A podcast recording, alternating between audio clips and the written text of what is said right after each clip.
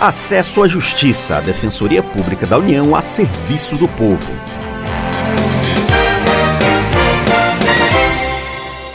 Olá, ouvinte, tudo bem? Eu sou Ademar Rodrigues, estou aqui com a colega Maria Carolina Andrade. Tudo bem, Carol?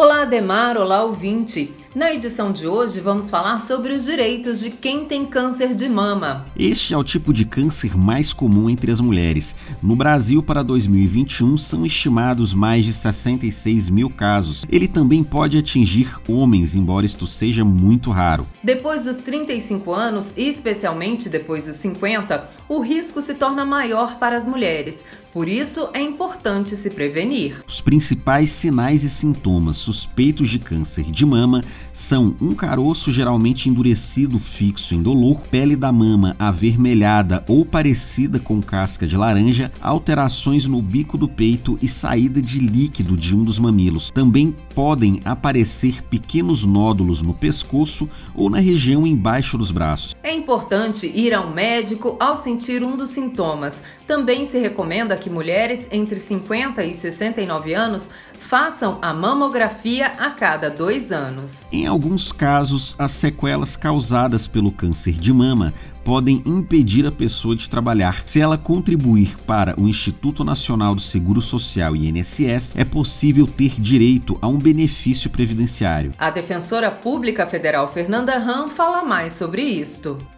Normalmente, é, o bene primeiro benefício para uma pessoa que está vinculada ao INSS e que está incapacitada para o trabalho é a concessão, o chamado auxílio doença. E em casos mais graves, em que a capacidade passa né, a ser permanente, que a pessoa não possa exercer mais nenhuma atividade, aí sim pode ser concedida uma aposentadoria por incapacidade permanente, é, né, a chamada aposentadoria por invalidez. Ou ainda, é importante lembrar que, se comprovada uma deficiência uh, e essa pessoa não está vinculada ao INSS, tem uh, o chamado benefício de prestação continuada, né, chamado de BPC, se a deficiência for superior a dois anos.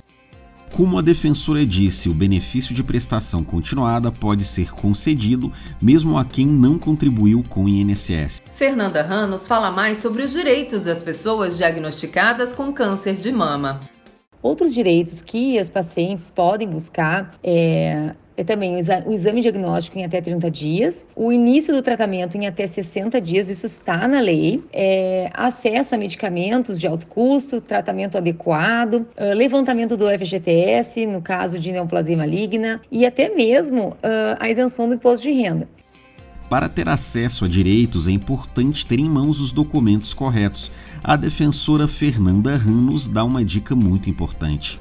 É importante que as pacientes que passam por uma cirurgia ou estão em tratamento em razão de estarem né, com câncer de mama, elas tenham em mãos um atestado médico. Esse atestado é importante que indique a situação clínica, a, o CID, quais as limitações que ela possui, para que se possa requerer no INSS um benefício previdenciário uh, ou de cunho assistencial.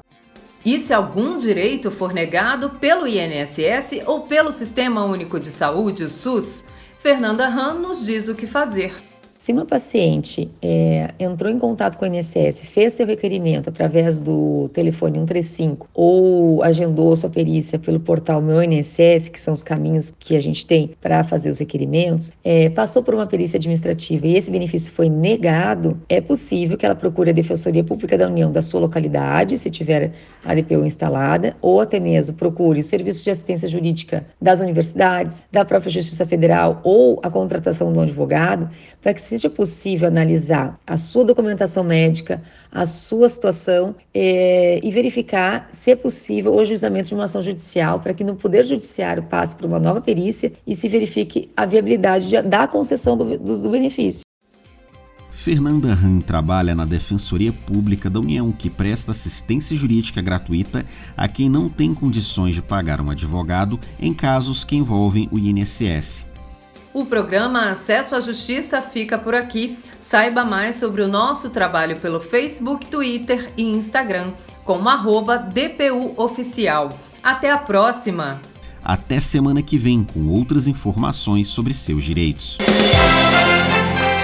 Você ouviu Acesso à Justiça, uma produção da Assessoria de Comunicação Social da Defensoria Pública da União.